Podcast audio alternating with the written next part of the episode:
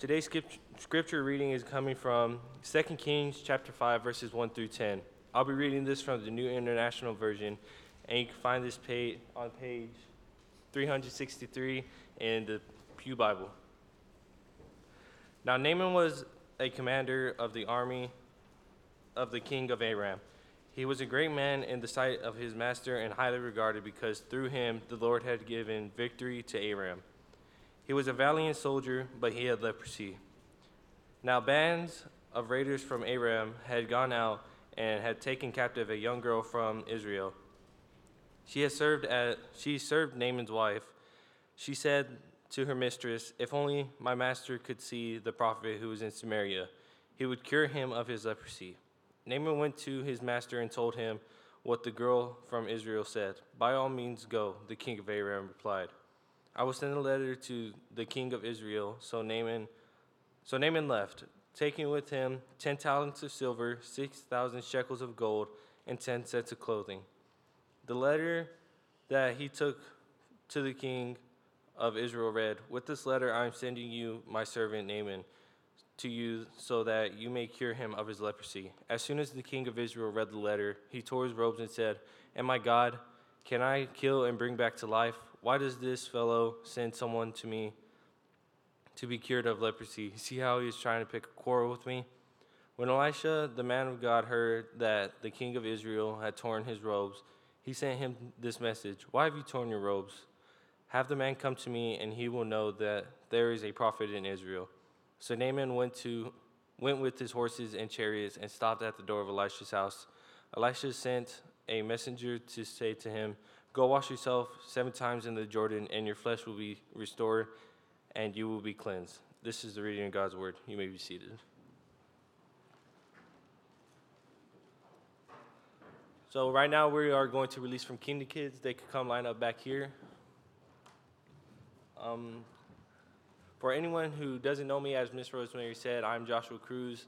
I'm a youth here and a summer intern, and um, I'm glad to be given this opportunity to um, preach to y'all today through God, and um, yeah, this, this should be fun.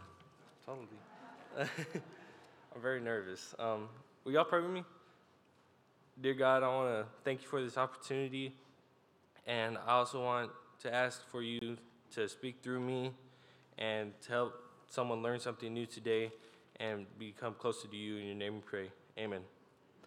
Okay, so just for a little background, Elisha, uh, he was the disciple of Elijah, and um, he had followed him everywhere. He was like his servant pretty much.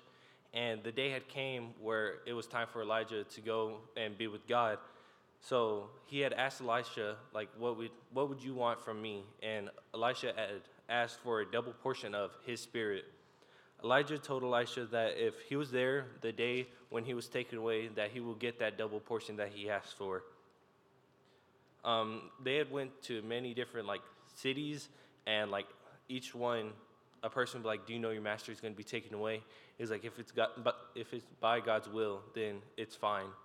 And then the day had come where Elijah was taken away, and Elisha was there to witness the him being taken away. So he was given that double portion of Elijah's spirit that he had asked for. And from there, he had set off to help a lot of people along the way, um, such as a lady who had debt, who was in debt, and her sons were about to be taken away into slavery. Um, a woman who had lost her child, and he brought him back to life. And then he had fed a hundred people. And then Naaman, as it said in the scripture, uh, Naaman was a commander of the Aram army who was highly regarded in the kingdom, and just like one of those like people. Um, a time where I had felt unsure about being told like why, why I was doing something, like being told to do something, and like why I should do it was uh, during football.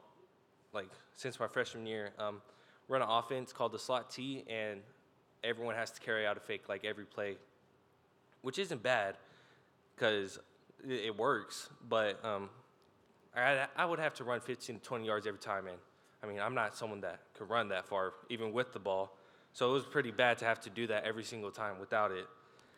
And um, not just that, like I felt like, I'm not sure if it was true, but I felt like no one would ever look at me because they saw this chunky quarterback back there like, oh, he's not going to run the ball. And even if he does, he's getting like five yards before he gets tired. So they never like looked at me really. It worked a couple times that I saw, and I laughed at them in their face.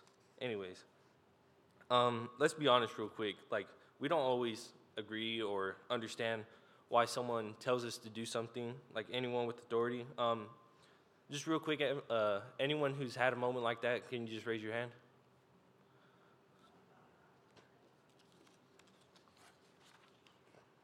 Oh, that's the wrong page. Whoops. Um, there are going to be times when you do not understand what God is doing or what he's going to do, just as those times whenever someone with authority over you has told you to do something and you don't completely understand it. Um, I just have a couple ideas of things you could do that could help with with the worrying. Um, one is like, like you hear it a lot, but it's really true, is just believing in Jesus. Um, an example of this that I I thought of whenever I was writing this was um, one morning I was drinking coffee with my mom, and um, I don't remember exactly how it came up, but um, she had told me, like, because my mom like can't feel her whole right side because she had a stroke. Um, she had told me that um, she she didn't understand why it happened to her or like like why she had to be like this. But she told me um, that God's going to heal her one day, whether it's in this lifetime while she's alive or whenever she's with him. And every time, like whenever she told me that, um, I could tell like on her face like it's something that really like helps her get through it sometimes whenever she's doubting why. Stop smiling at me. um, yeah, it just helps her, um, and like I could tell on her face, and like, like just that believing in God, it like helps her not worry as much about being like that. Um, also, another one is prayer and reading the Bible, which yet again is something that sounds so simple, but it's so powerful. Um, Prayer is a time where you can open up yourself to God and give him the chance to speak to you in a way that could help you. And just the same thing as reading your Bible, uh, you could stumble across a verse that speaks to you or something you're going through, um, and it could just help you with that. Um, I believe that if we were able to do all these things, that we wouldn't be so worried about like everything that we can't control by ourselves, and we would be able to live with less worry and stress about things that only God could help us with. Um, I think that the reason Naaman was frustrated uh, was because, like, he was highly regarded in uh, where he was in Aram, and so, like, he had all these servants and stuff, so, like, people were waiting on him hand and foot. So, like, he he thought, like, Elisha should come out there to him and, like, greet him and then tell him. And he thought, like, Elisha was going to put his hand over him and say, By by my God's will, uh, this man is cleansed. He thought something like that was going to happen, but it didn't. Naaman didn't even go out there to tell him. So he was frustrated at that, first of all. And, like, and also, he he thought, like, why the Jordan? There's, there's so much better rivers back in Aram that are much cleaner and just, like, better rivers overall. And, um... it didn't happen that way, and I feel like it was like a sense of pride and arrogance that was going on there.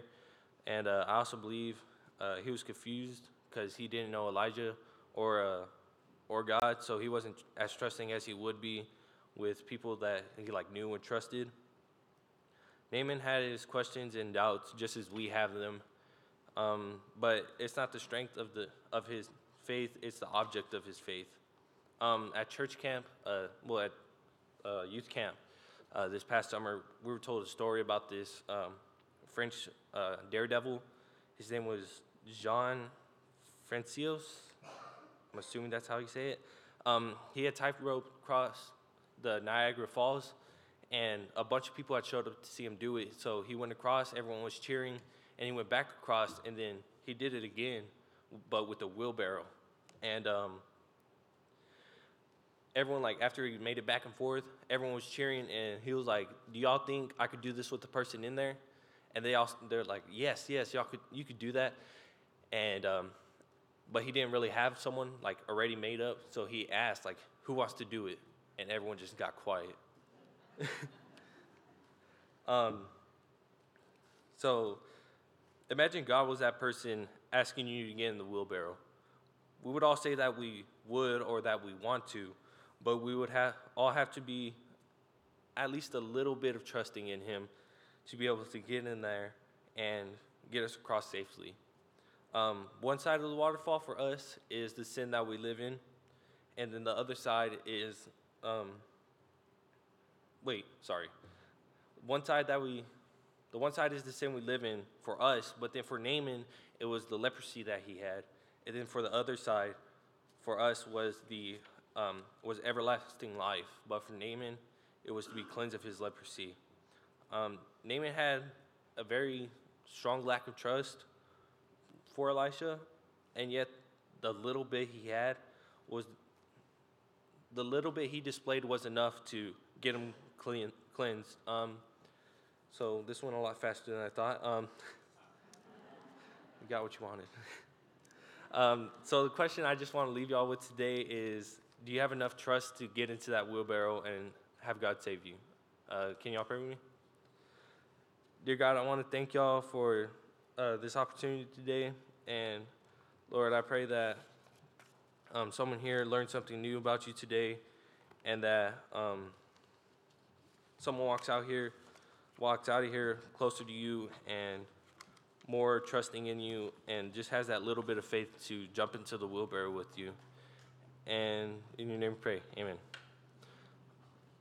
I, along with a couple of deacons, are going to be down here if anyone needs prayer or just anything.